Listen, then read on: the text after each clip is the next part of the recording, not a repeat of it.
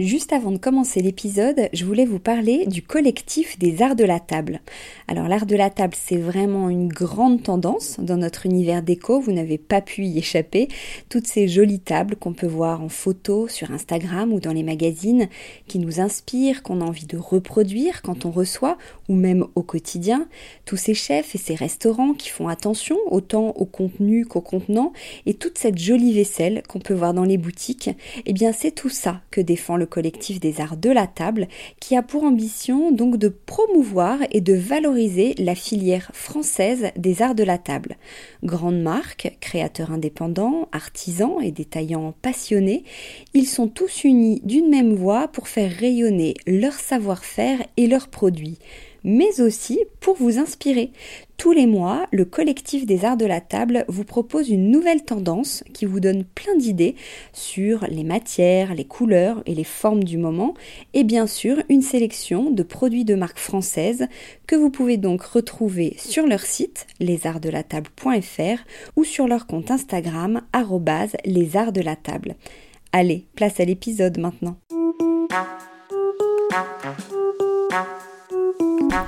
Bienvenue sur Décodeur, le podcast qui parle de celles et ceux qui font la déco aujourd'hui.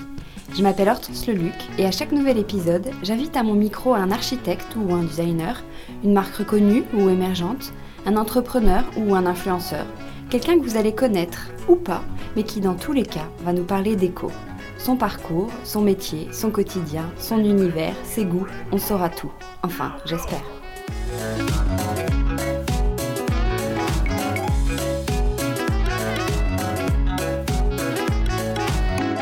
Depuis 5 ans maintenant, Charlotte Schneider imagine de jolis cadres en relief où elle met en scène les Playmobil de notre enfance. Délicieusement rétro, les figurines sont réveillées par un tissu coloré et très actuel qui plaît autant aux parents qu'aux enfants. Un concept génial qui permet de créer, à la main bien sûr, de mini-œuvres d'art ludiques et personnalisées. Fort de son succès, Charlotte imagine désormais ses petites scénettes dans des cloches lumineuses et en plus de son e-shop, elle a ouvert une boutique pour y organiser des ateliers. Boutique dans laquelle je suis en ce moment même confortablement installée. Bonjour Charlotte. Bonjour Hortense. Alors j'imagine que réaliser de jolis cadres avec euh, des Playmobil n'a pas été ton premier métier. Est-ce que tu peux nous dire ce que tu faisais euh, avant Quel a été ton parcours? Oui, effectivement, ça n'avait rien à voir. J'étais directrice juridique. euh, je suis restée plus de 11 ans au sein du groupe Canal ⁇ et les deux dernières années de ma carrière chez Sushi Shop. Euh, et j'ai eu trois enfants, le troisième euh, chez Sushi Shop, et j'ai décidé de changer radicalement d'orientation. Et pourquoi? Quel a été le, déclic? Parce que euh, l'envie de m'occuper un peu plus de mes enfants, d'être plus présente à la maison et de faire quelque chose de manuel, parce que j'adore les activités manuelles, en fait, depuis que je suis toute petite. Mais j'aurais voulu faire les beaux-arts, mais mes parents n'étaient pas forcément mes parents étaient plutôt soucieux de mon avenir euh, financier et m'avaient plutôt orienté vers soit du droit, soit de l'éco. Et comme j'adorais le droit, euh, voilà, j'ai fait du droit. Comment t'es venue l'idée de créer Mobilisation Générale? J'avais un cadre euh, chez moi, un cadre creux qui ne servait à rien. Et euh, j'ai offert euh, une figurine Playmobil à ma fille Joséphine, qui à l'époque avait 4 ans, qui a ouvert le sachet tout excité, puis tout est parti, tout s'est réparti sur sa moquette. Et elle s'est détournée pour jouer avec d'autres objets dans sa chambre. Je trouve ça très dommage parce qu'il y avait des tout petits accessoires comme la verrine, les boules de glace, les, les petites pièces de monnaie, le tiroir caisse. Et j'ai tout collé dans le cadre. J'avais un tissu avec des étoiles rouges pour faire des coussins, mais je ne, je ne savais pas coudre à l'époque, je ne sais toujours pas coudre. Euh, et j'ai tout encadré. J'ai envoyé une photo à mes sœurs en disant Regardez comment j'occupe euh, mon congémat.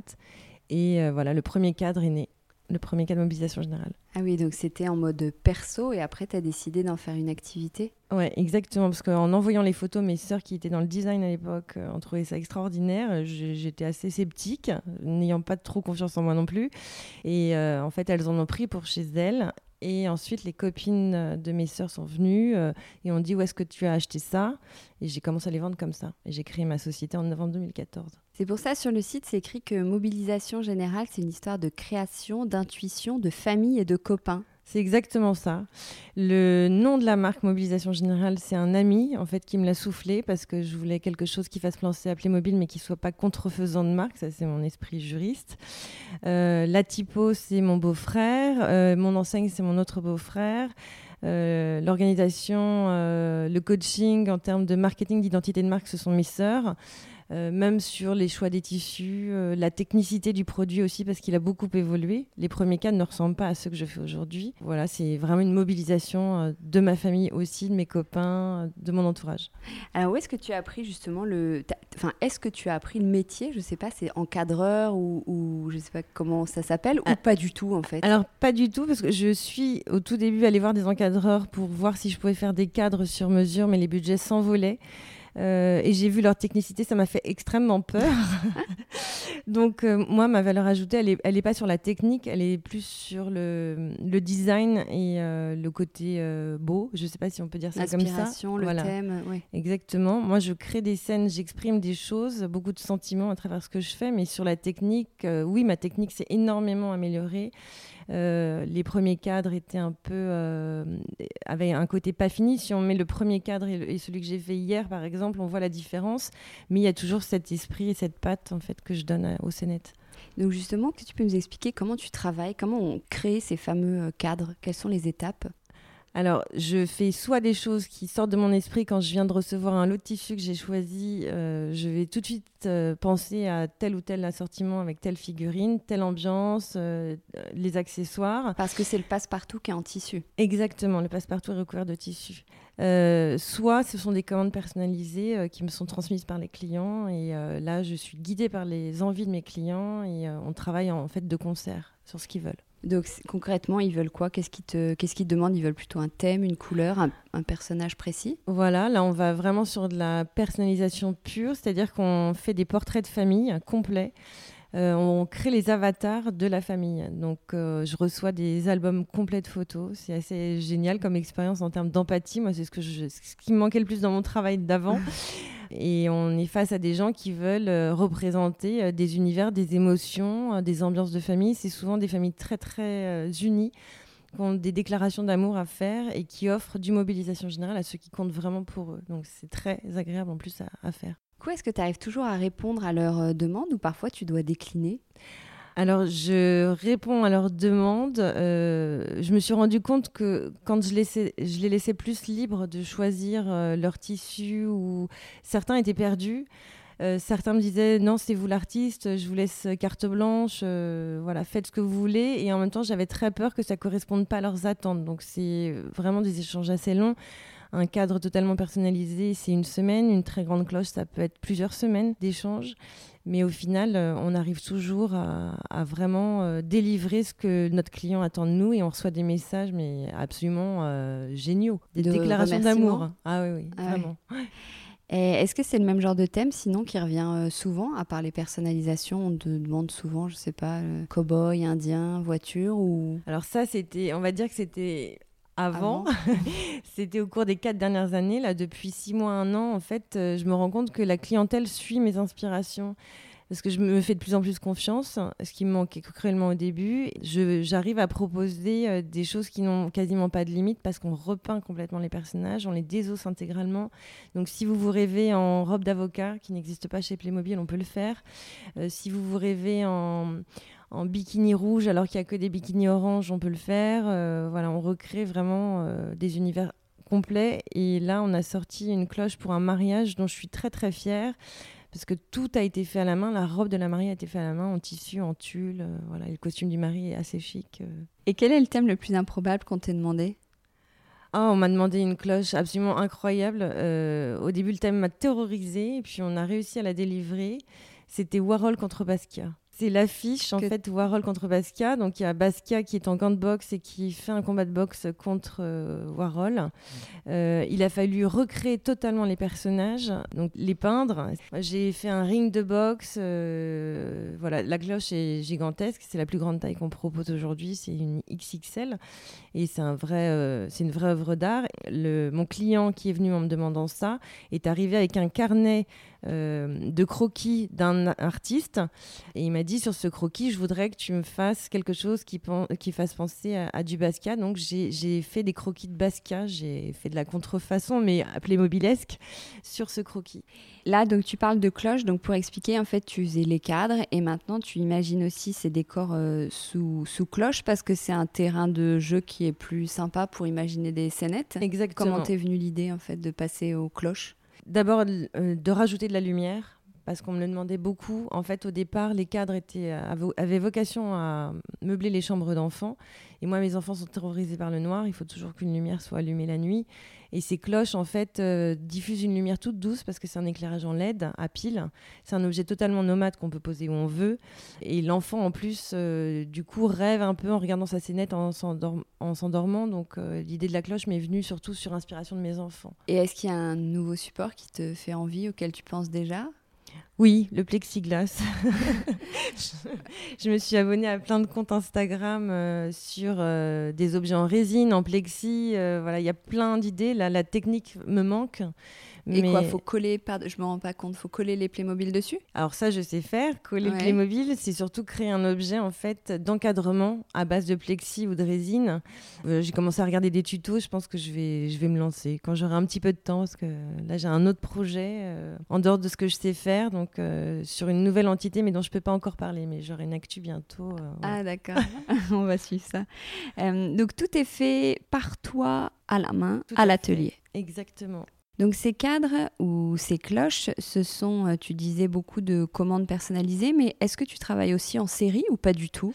Oui, on a été obligé de faire des séries, ce qui m'amuse beaucoup moins, parce que je fabrique tout moi-même, donc ça me lasse un peu de faire des séries, mais on a été obligé de le faire pour des enseignes comme Le Bon Marché, comme euh, Bon Ton, euh, pour des distributeurs en fait qui ont besoin d'avoir des catalogues produits avec des codes barres, mais je me rends compte que c'est pas pas ce vers quoi je veux aller en fait. Je veux vraiment assumer ce côté artistique et continuer à faire des pièces uniques. Donc c'est pour ça que j'ai développé ce deuxième projet qui répondra plus à la demande de mes distributeurs et qui me permettra, moi, sous la marque Mobilisation Générale, de garder des créations totalement uniques et personnalisées. Ouais, en fait, chaque création, il n'y a pas un cadre qui se ressemble, à part les petites euh, séries, mais sinon... Euh, Exactement. Et parfois, mes clients me demandent, parce qu'ils voient sur mon compte Instagram ou sur le site des objets qui ont été vendus, et ils veulent absolument avoir les mêmes, et je change toujours un détail, en fait. On est sûr, en ayant un, un objet Mobilisation Générale, qu'il sera unique.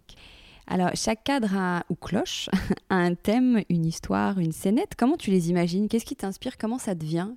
Je pense que je joue en fait. Alors, soit le, tissu me dicte, parce que le tissu va faire indien, va faire policier, va faire euh, rayon laser. Je vois des choses en fait à travers les motifs que moi seule vois, je pense. et ensuite, je vais chercher le personnage qui, qui va permettre d'exprimer ça. Ou alors, je veux juste faire des choses très graphiques en fait, qui iront dans n'importe quelle pièce de la maison. Et c'est aussi comme ça que l'offre qui était au départ euh, destinée aux enfants est devenue une offre totalement adulte, enfin totalement, partiellement adulte. Au bon marché, euh, j'étais euh, il y a quelques mois dans trois corners différents, à l'enfant, à l'éveil, dans la galerie imaginaire où j'avais une thématique imposée qui était les fées, les cosmonautes, etc. Et à l'adulte où ils m'ont laissé carte blanche et où j'ai fait des scènes de films. Donc on a fait Le Grand Bleu, euh, Itinéraire d'enfants gâtés, tous les films en fait qui moi m'ont marqué petite et que j'ai réussi à exprimer à travers la reproduction de l'image euh, de la de l'affiche du film. Oui, donc ce sont des cadres qui sont pas uniquement destinés aux enfants. Non, pas les adultes peuvent euh, les choisir aussi. Justement, quel est ton secret pour réussir à créer des cadres qui sont à la fois contemporains, je dirais, et enfantins quand même par la figurine de Playmobil?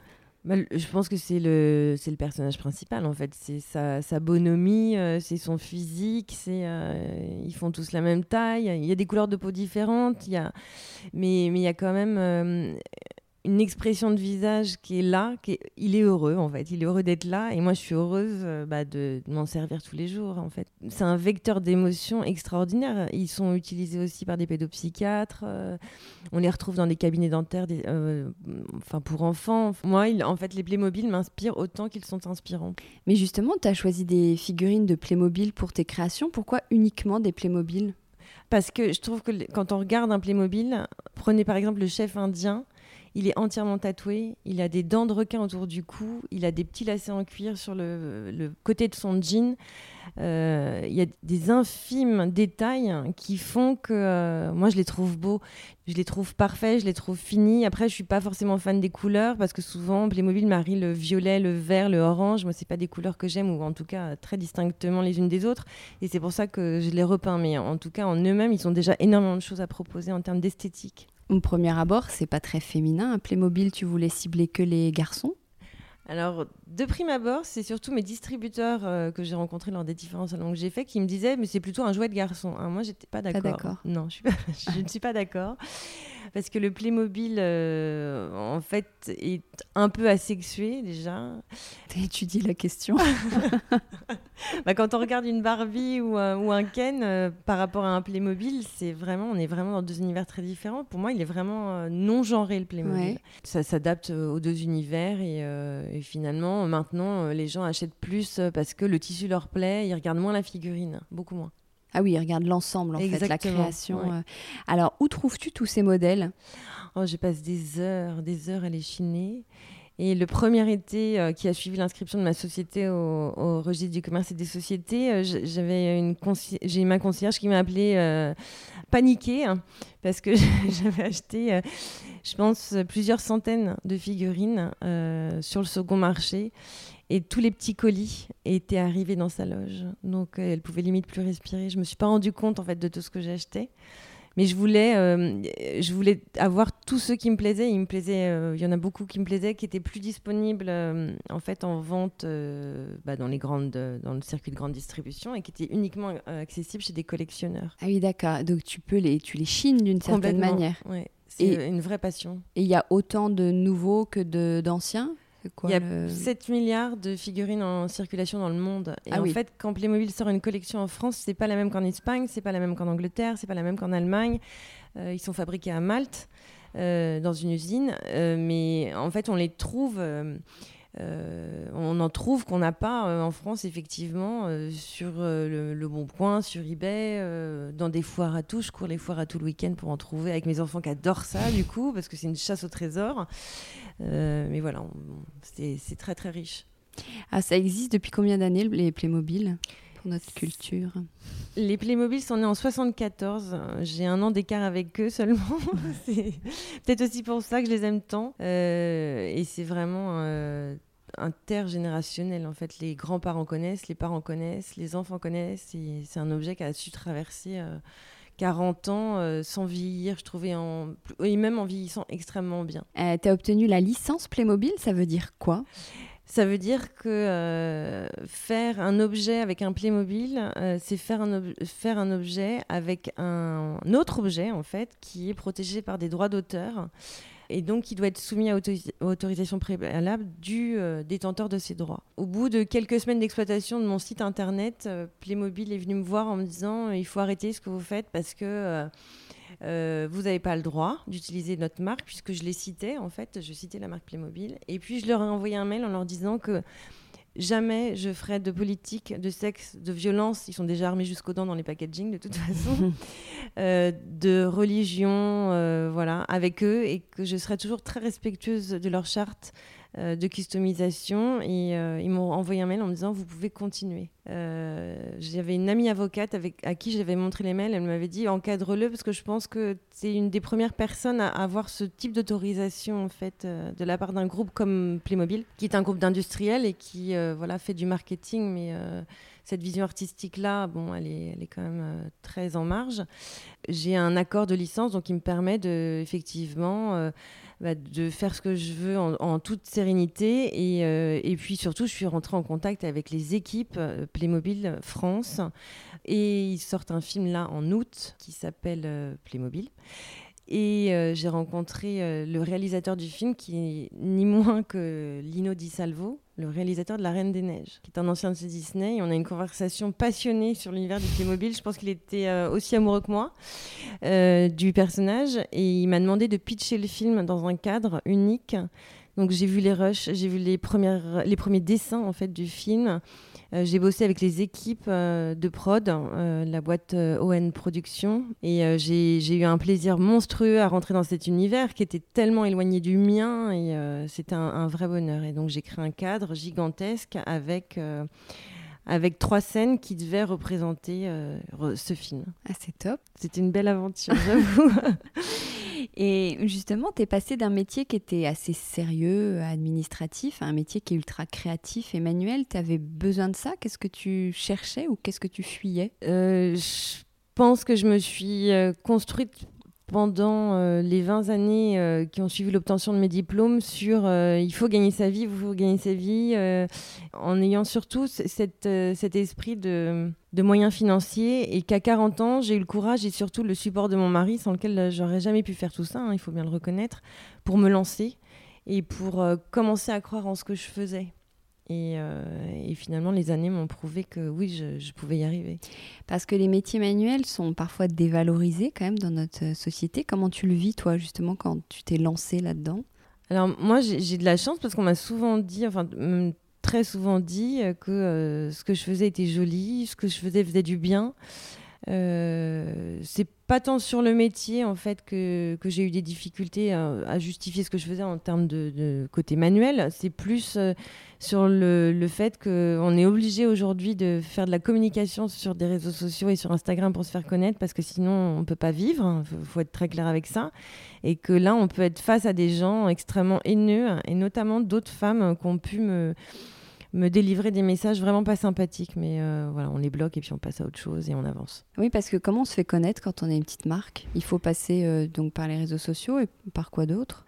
Voilà, donc Instagram est un incontournable euh, pour se faire connaître, mais euh, je pense que le baptême du feu et devant lequel il ne faut pas euh, refuser l'obstacle, c'est maisons et objets ou les salons Playtime ou tous les salons en fait qu'on a la chance d'avoir à Paris parce que j'habite à Paris et qui permettent bah, de faire valider son produit. On se rend compte tout de suite si on a un public ou si on ne l'a pas. Le premier salon que j'ai fait, mon stand était épouvantable. Hein. Je, ne suis même pas arrivée avec un escabeau un tournevis. du coup, je me suis fait plein de copains parce que j'allais piquer les outils des uns et des autres. Mais quand on voit les, photos de mon, premier, mon premier corner au salon, c'était épouvantable. Et je, je me dis aujourd'hui comment les gens ont, pu euh, voir du beau euh, là-dedans. J'avais des, des, vieilles nappes qui cachaient mes caisses en carton.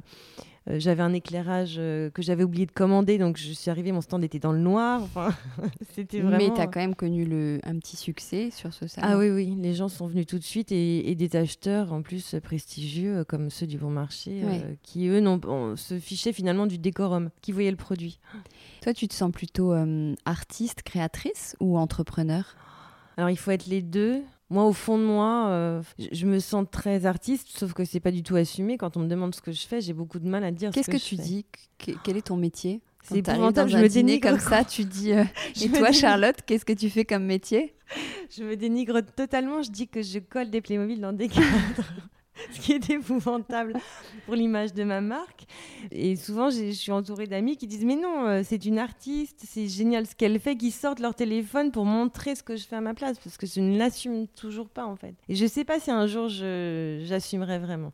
Moi, je, peux emmener les gens dans ma boutique, je peux leur montrer des photos, mais parler de moi, c'est encore euh, très compliqué. C'est un métier où tu es assez seule, entre guillemets. Est-ce que ça, c'est difficile pour toi ou au contraire, c'est appréciable? Alors, ça dépend des moments, parce que par moments, je suis très heureuse d'être toute seule. Et puis finalement, on ne l'est jamais vraiment longtemps, parce qu'on est face à, bah, à la clientèle, on est face euh, à des distributeurs, on est face à des interlocuteurs euh, plus administratifs, euh, des comptables, des financiers, parce que ça aussi, il faut en avoir conscience. Hein.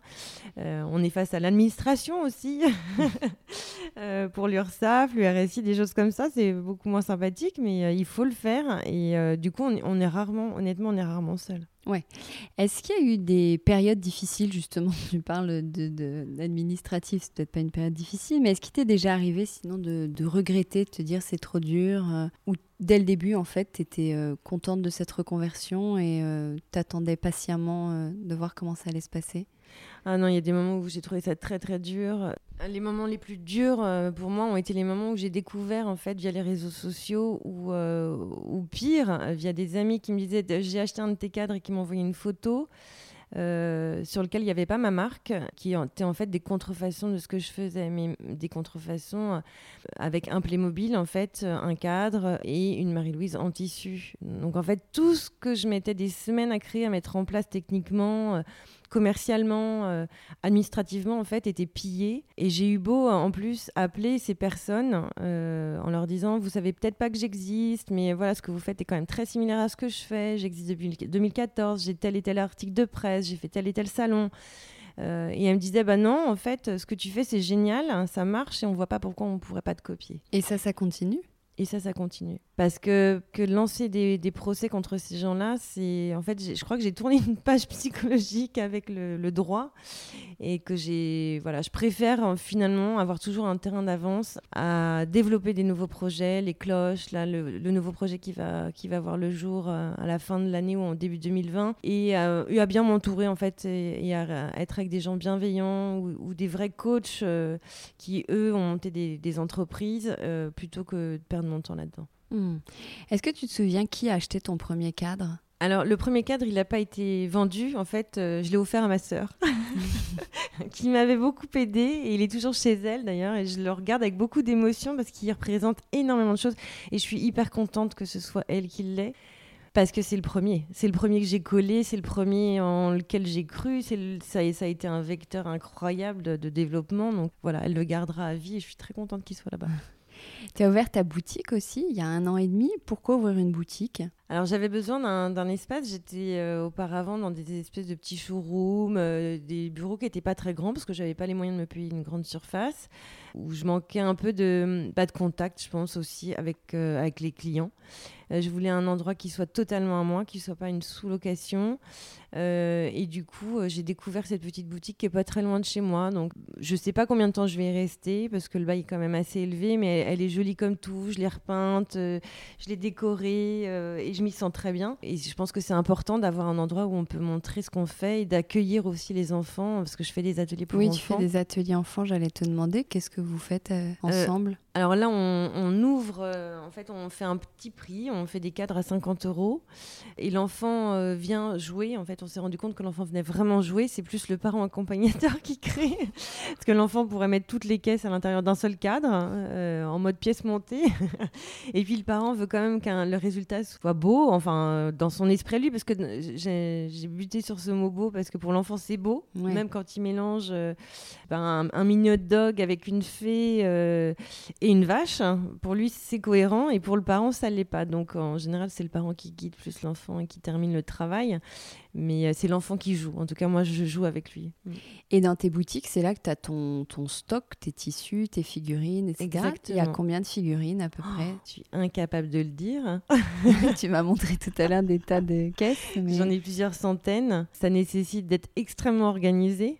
Parce que tout oui, est parce que quand tu crées un, cadre, comment tu les retrouves Comment tu t'y retrouves Ah, puis c'est surtout qu'on va me dire est-ce que vous avez un micro doré euh, Oui, moi je sais que j'ai un micro doré et il faut que je le retrouve. Parce qu'en fait, je sais exactement ce que j'ai. Exactement. Mais il faut que je le retrouve très vite parce qu'on a quand même pas mal de commandes. Donc euh, voilà, il faut aussi. J'ai besoin d'une tahitienne, il faut que je sache où elle est rangée. Euh, si j'ai besoin d'une robe violette, euh, voilà, il faut que je sache aussi où elle est. Enfin, tout est rangé minutieusement. Dès qu'on reçoit les colis, on range tout. Euh, est-ce que tes enfants ont adopté ta passion pour les Playmobil ou à l'inverse, pour eux, ce sont des fournitures professionnelles de leur maman, donc pas du tout un jeu? Alors, le côté fourniture professionnelle, j'ai essayé de l'instaurer très rapidement parce que mes colis étaient livrés chez moi. Et ma nounou, qui était un amour de nounou, ne comprenait pas que je puisse jouer au Playmobil à la place de mes enfants et que les Playmobil soient réservés à moi me soit réservé. Et du coup, je les retrouvais assez souvent dans le bain, en fait, le soir quand je rentrais. Alors que c'était des commandes personnalisées et des gens qui attendaient euh, leurs objets. Donc, il a fallu, euh, du coup, effectivement, les faire livrer ailleurs. Aujourd'hui, euh, parfois, j'ai du mal à leur céder un, ou deux personnages parce que, parce que je, les trouve particulièrement beaux. Je connais leur rareté, mais si vraiment ils insistent, je, vais pas je ne dis pas non. Côté déco, est-ce que tu penses qu'on doit adapter sa déco justement quand on a des enfants? Je pense qu'il faut. Enfin, moi, je suis J'adore la déco, mais j'adore la déco euh, plutôt euh, dans les parties qui nous sont réservées à mon mari et moi, c'est-à-dire dans le salon, dans notre chambre. Mais j'estime que dans leur chambre, c'est leur univers. Et euh, les chambres de mes enfants ne sont pas Instagrammables, en fait. Il y a du mobilisation générale, mais c'est eux qui ont décidé des endroits où vous allez les accrocher. Et souvent, ils me demandent. Enfin, d'accrocher des posters, des choses comme ça, je dis pas non. Voilà, je pense que c'est l'âge auquel on peut s'amuser aussi de sa propre décoration. Alors ils sont férus de mobilisation générale, hein, ils font des cadres avec moi régulièrement, mais euh, je leur imposerai pas euh, ma déco dans leur euh, dans leur pièce. C'est comment chez toi? Est-ce qu'il y a un style déco que tu aimes particulièrement? Non, moi j'aime mixer le côté un peu berbère, le côté graphique de certains meubles. J'ai un tapis extrêmement coloré qui a une vraie histoire. Moi j'aime les choses qui ont des histoires en fait. J'aime les fauteuils chinés, j'aime les tables qu'on vécu, j'adore faire les puces, j'adore faire les brocantes. J'ai trouvé des trucs incroyables dans des foires à tout où les gens vidaient juste leur grenier, mais des choses qui n'ont pas de valeur, mais qui sont belles à mes yeux. Euh, j'aime bien le rotin. J'ai une maison à la campagne qui est très, euh, très rotin.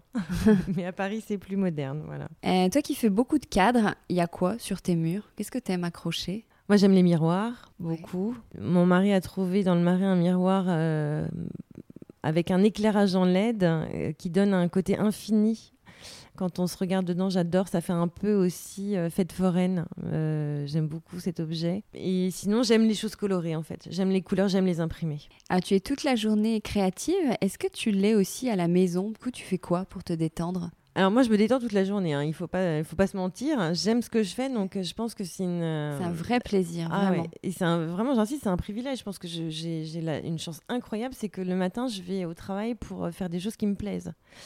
Euh, même s'il y a des moments difficiles, hein, où il faut savoir compter aussi, ça me plaît moins, mais euh, voilà. J'ai trois enfants qui sont petits, l'aîné n'a que 10 ans et le plus jeune a 5 ans, et euh, j'adore en fait faire des ateliers avec eux. Mais toutes sortes d'ateliers, je suis fan de la marque Djeco, je suis fan de OMI, hein, les coloriages, j'adore étaler les posters géants au sol et qu'on s'y mette tous, hein, parce que finalement c'est pas très dur de leur faire oublier les écrans, même s'ils sont extrêmement présents. Euh, c'est très facile de les occuper à autre chose et j'adore aussi cuisiner. Donc, euh, je les, souvent, je les, je les fais participer, que ce soit pour euh, faire des plats salés ou des plats sucrés. J'ai jamais eu peur qu'ils se brûlent, qu'ils se coupent. enfin, qu'ils se coupent si quand ils étaient tout petits, mais aujourd'hui, je les laisse vraiment faire beaucoup de choses. Ils épluchent les légumes avec moi. on fait plein de choses à la maison. Est-ce que tu as un mantra dans la vie?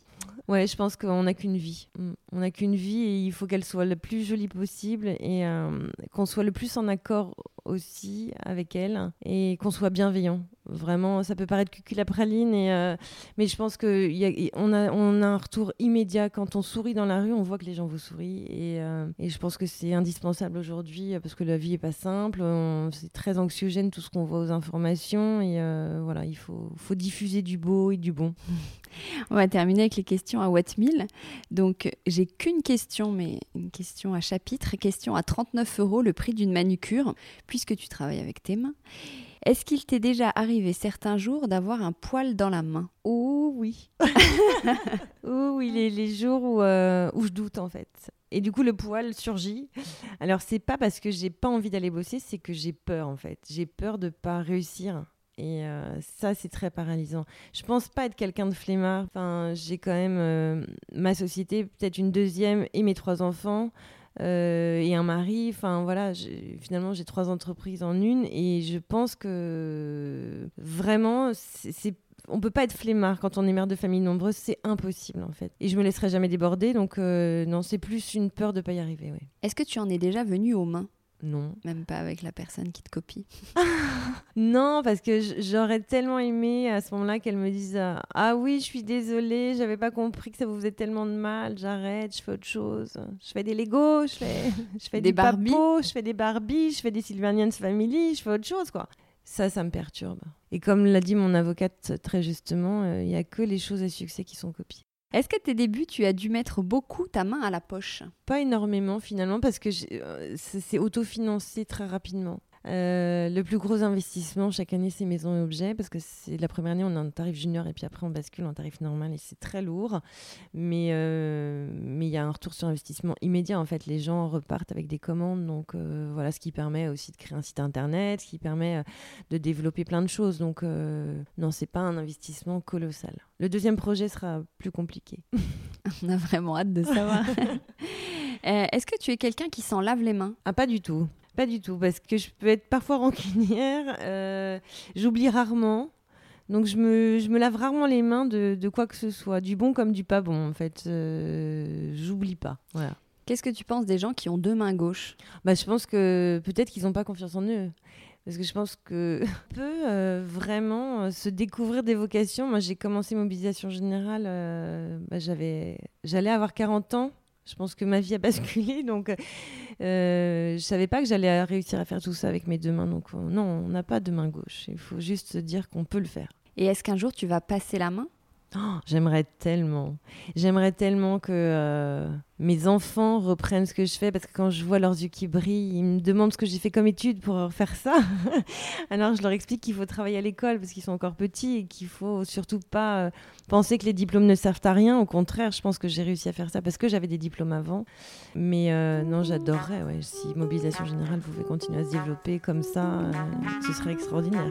On verra. Merci beaucoup Charlotte. Merci à toi Hortense, merci beaucoup.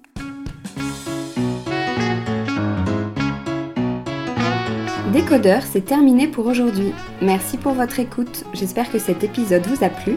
N'hésitez pas à vous abonner à ce podcast, à laisser un commentaire sur iTunes ou sur la plateforme que vous utilisez, à suivre Décodeur sur Instagram, bref, à me faire des retours et surtout à en parler autour de vous. Merci et à la semaine prochaine.